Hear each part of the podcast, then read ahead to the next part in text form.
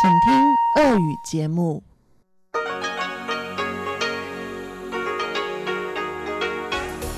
В эфире Международное радио Тайваня. Здравствуйте, дорогие друзья! Вы слушаете Международное радио Тайваня в студии у микрофона Чечена Кулар.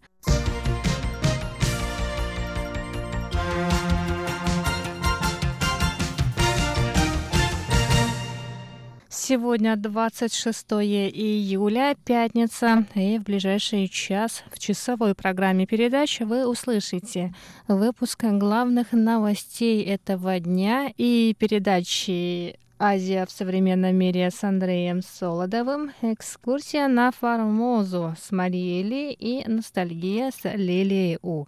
Оставайтесь с нами.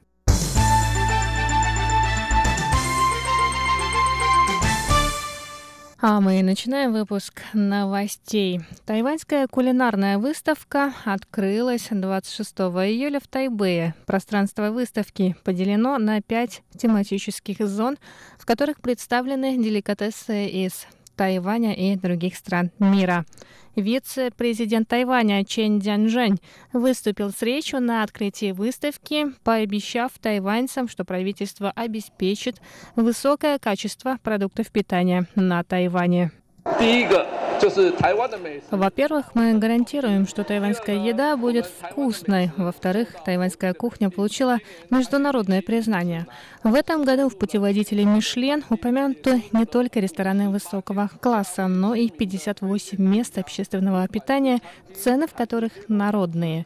Даже уличные закуски соответствуют международным стандартам. В-третьих, в этом году мы стали лучшей не мусульманской страной, наиболее дружелюбной к исповедующим ислам. 旅游地 点之一。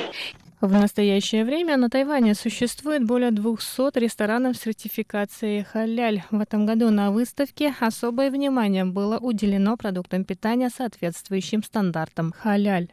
Чейн также добавил, что в последнее время молочный чай с жемчужинами из тапиоки стал особенно популярным в Японии. Однако он подчеркнул, что настоящий чай с жемчужинами можно попробовать только на Тайване.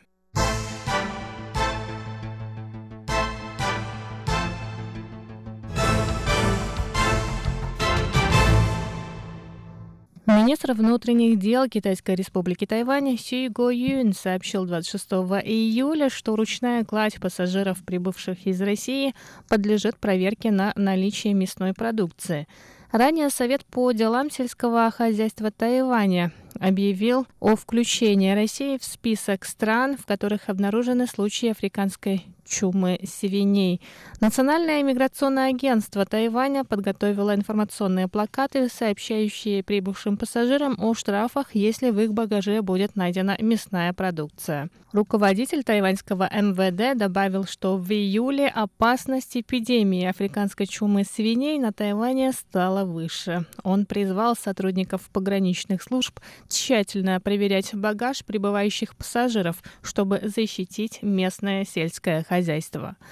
Напоминаем, что в случае обнаружения в багаже мясной продукции, колбасы, сосисок, бекона, сала и тому подобного, пассажира штрафуют на сумму от 200 тысяч новых тайваньских долларов, если это первое нарушение, и до 1 миллиона за многократное нарушение. В случае невозможности оплатить штраф пассажиру будет отказано во въезде на Тайвань.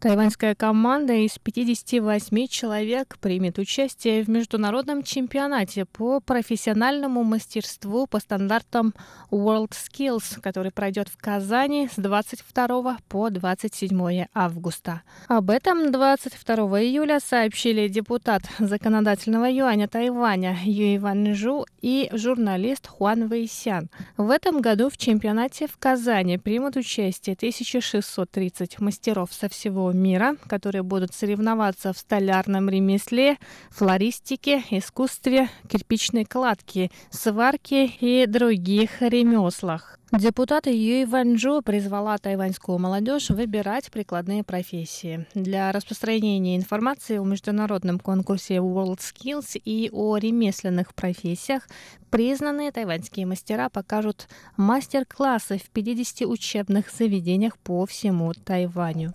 Журналист Хуан Висян отправится в Россию для освещения этих соревнований. Он сказал, что мечтой предыдущих поколений тайваньцев было стать врачом или бухгалтером. Однако сейчас обществу необходимо показать молодежи, что помимо престижных профессий существует огромное количество других не менее интересных.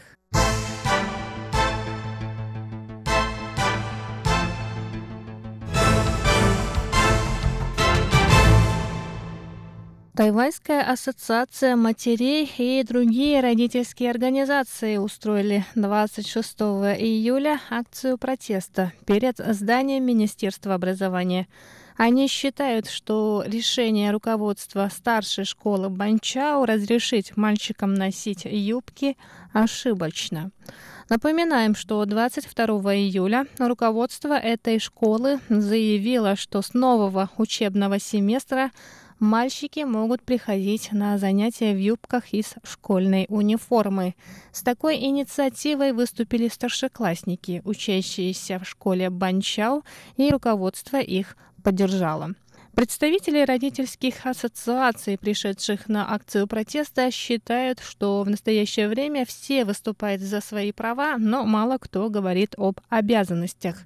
В Минобразование призвали родителей уважать решение школы Банчау и старшеклассников.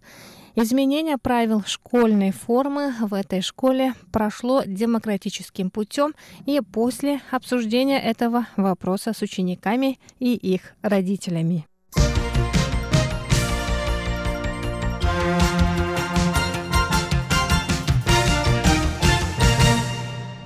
Дорогие друзья, вы только что прослушали выпуск главных новостей этой пятницы, который подготовила для вас я, Чечена Кулар.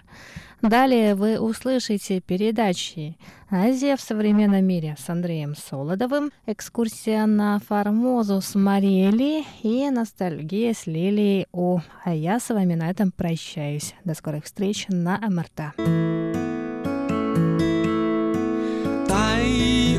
之音传到全世界，永远的关怀，你上心内的电台。